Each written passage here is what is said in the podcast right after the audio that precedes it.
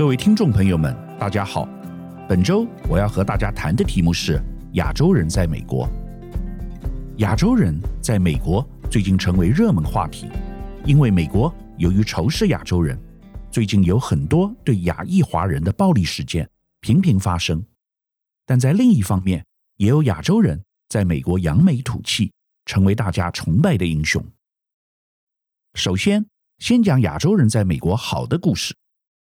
最近效力于美国职棒大联盟洛杉矶天使队的日本棒球明星大谷翔平 （Shohei Otani） 创下纪录，在今年上半年明星球赛季还没有开打前，就已经敲出了三十三支全垒打，全垒打数是全美国职棒大联盟最多。到目前为止，比第二名的领先者还多了四支，轰动全美，每一个人都在谈论这件事。我虽然不是棒球迷，但对于亚洲人能在美国运动界出人头地，还是由衷的佩服。特别是大谷今年只有二十七岁，而且他不仅打击厉害，也能够投球。棒球术语上，像这种投打双栖球员叫做二刀流，这几乎是不可能的事情。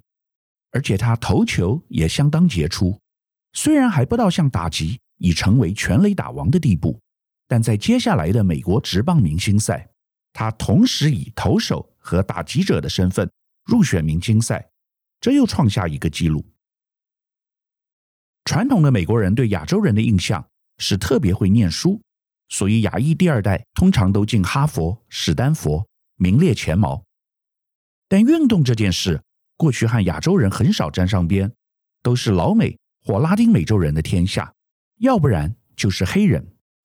换言之，亚洲人大部分是以智取胜，而美国人和其他老外多以力取胜。其实，在大谷翔平之前，有另外一位日本职棒明星铃木一朗，曾经成为美国职棒大联盟安打王，而且连续好几年都名列前茅。但铃木一朗安打虽然多，可是全垒打并没有那么多。美国是一个讲究英雄主义的社会。所以，就算安打数再多，也比不上轰出许多全垒打所受到的英雄崇拜程度。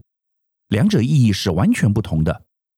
而且这件事情更加特别的地方，在于大谷翔平是东方人，可是东方人却能在力量和速度上胜过身体高大的白人，这是多么不容易的一件事。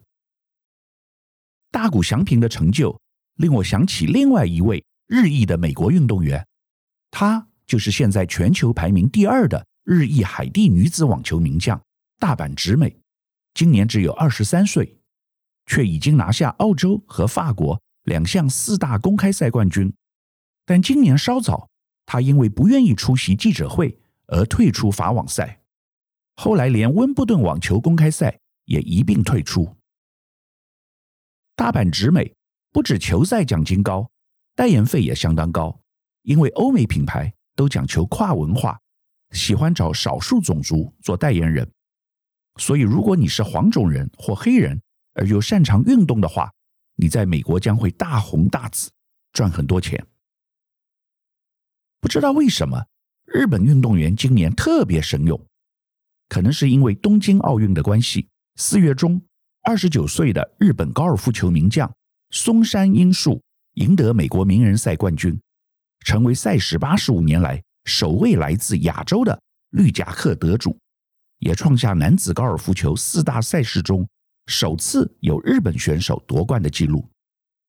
松山英树曾经赢得五次 PGA 巡回赛，这次以最终低于标准杆十杆成绩夺下冠军，导致日本所有运动器材相关股票股价都因此大涨。你有没有看到这些亚洲成功运动员的特色？松山英树今年三十岁不到，年轻有为。高尔夫球赛一般来说，选手年纪都比较大，而年轻就是一种本钱。又年轻又擅长运动，那实在太激励人心了。不论是男或女，至少会再有十年光辉岁月。讲到亚裔运动员在美国，我们最熟悉的当然是 NBA 球员林书豪。十年前，他在美国掀起了一阵旋风，后来换了好几支球队，最近江河日下，据了解，他的 NBA 事业最近不幸已经正式结束，未来只能改打中国大陆的 CBA。美国针对亚裔美国人的攻击正在增加。效力于 NBA 小联盟圣克鲁斯勇士队的林书豪二月时透露，自己曾在球场上被叫做“新冠病毒”。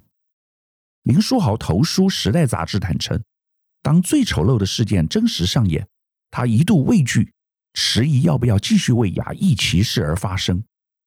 他承认自己过去面对种族歧视谩骂不够勇敢，并连续以“愤怒”两字为段落开头。其实不只是 NBA，美国篮坛本身就带有严重偏见，是一个破碎的体制。NBA 球队总管对林书豪的想法很简单，在球赛以外的场合，他们乐于邀请林书豪出席。林书豪拥有许多亚裔球迷，是很好的宣传工具和话题。但在球场上，他们没有打算真的把球交给他。换句话说，他们认为林书豪只是花瓶。NBA 东西区各四支球队都在积极争抢进入季后赛的机会，但在这之前的五月十六日是 G 联盟球员被叫上 NBA 的最后期限，而仍在美国表现优异的台裔球员林书豪，到了这天依然没有一支球队愿意给他一份合约，让他感慨发文。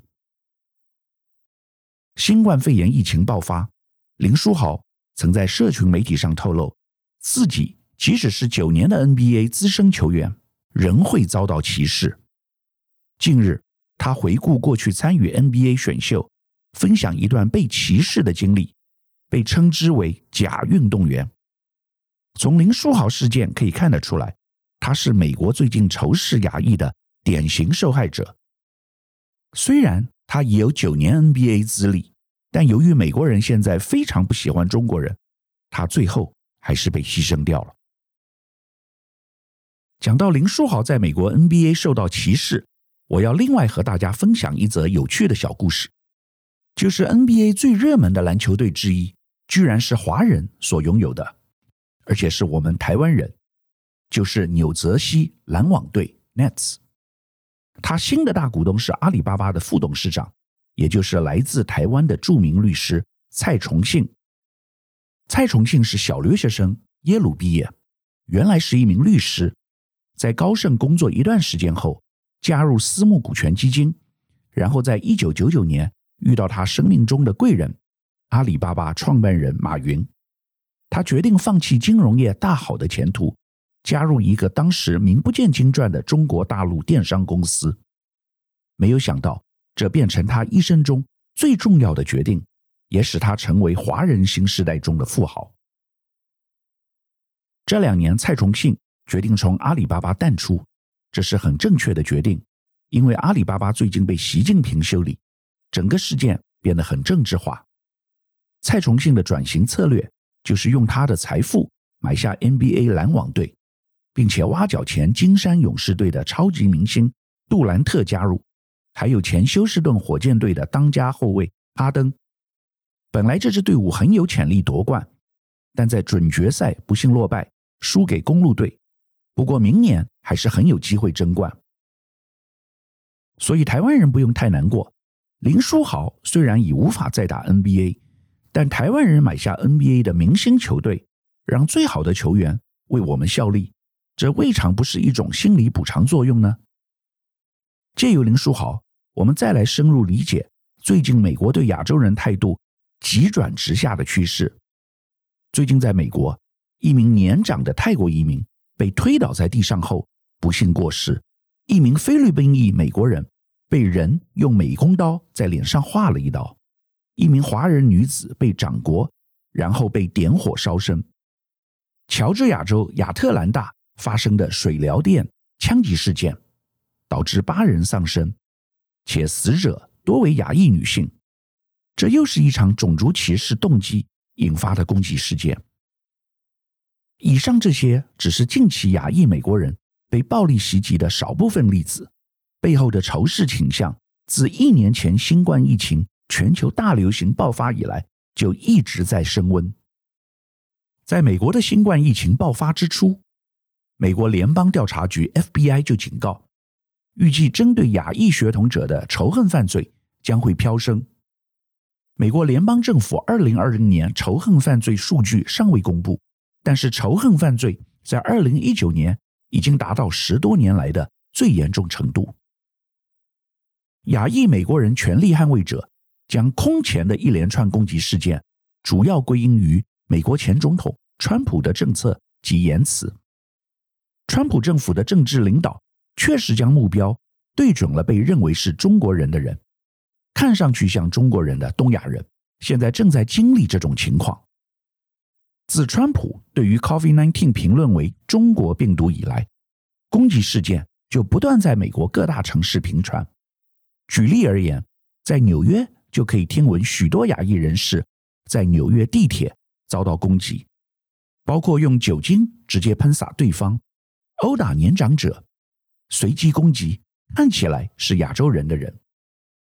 据统计，光是去年 COVID-19 爆发的三月以来，至今已将近有三千八百例亚裔攻击事件。纽约市的仇恨犯罪专案组在二零二零年调查了二十七起相关事件，比之前一年增加了九倍。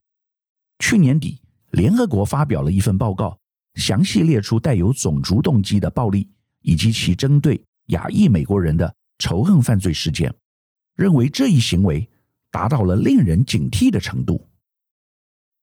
这对我们有什么启示？我不是开玩笑，也不是危言耸听。各位如果没有事做，千万不要一天到晚往美国跑。现在由于疫情严重，所以很多人流行组团到美国打疫苗，顺便观光旅游。但大家有没有想过一种可能？你在纽约大街上逛街，突然间一个疯子跑出来捅你一刀。在当今的美国社会，这完全有可能。由于中美相互制裁，拜登政府最近重新启动关于新冠肺炎起源的调查，预计九十天之内会公布结果。如果调查结果对中国不利，牙裔在美国社会的处境恐怕会更艰难。你当然可以说我不是中国人，我来自台湾。但是对于一个种族歧视分子而言，真的要攻击你的当下是不会停下手来，先问问你从哪里来，再决定是否下手的。对于真的要攻击的人来说，只要你是黄皮肤，你就是带来致命病毒的中国人。种族主义者对亚洲的想象都是相同的，不是日本人就是中国人，管你是台湾人、韩国人。马来西亚人、新加坡人，对他们而言，亚裔人种看起来都是一样的，都是社会的风险。针对仇亚、歧视及日益恶化的美国治安，身为亚裔的我们，必须有个最基本的认知，那就是亚裔和其他种族所面对的挑战是不一样的。我们天生受到儒家与佛教文化的熏陶，民族性相对温和。再加上先天身材比其他种族都来得弱小，的确更容易被欺负。生在一个食物链的底端，亚裔在美国社会需要的是非常强而有力的治安、警察、法律等，才能借由其他力量受到保障。简单的再说一下我的结论：亚洲人在美国有四种类型，第一种是以动脑为主的专业人士。不管是工程师、律师、会计师，大部分亚裔属于这种类型。这些人还可以生存，但未来不一定升得上去。第二种是运动员，这种人凤毛麟角。过去像林书豪，可能曾经受到大家喜爱，但最近由于普遍弥漫的反中情绪，除非亚裔运动员能像大谷翔平或大阪直美变成顶尖人物。否则不容易成功。第三种是资本家，阿里的蔡崇信就是最好的例子。另外还有一个是软银孙正义，他也正好是阿里巴巴的大股东。除此以外，我能想到的还有台湾的郭台铭董事长。三年前他去美国投资时，也备受前总统川普的礼遇。但问题是，这种资本家也极为少数。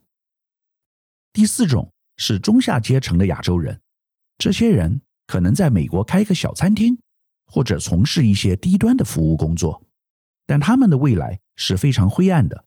在美国当前的政治气氛以及中美持续的角力下，未来恐怕会越来越困难。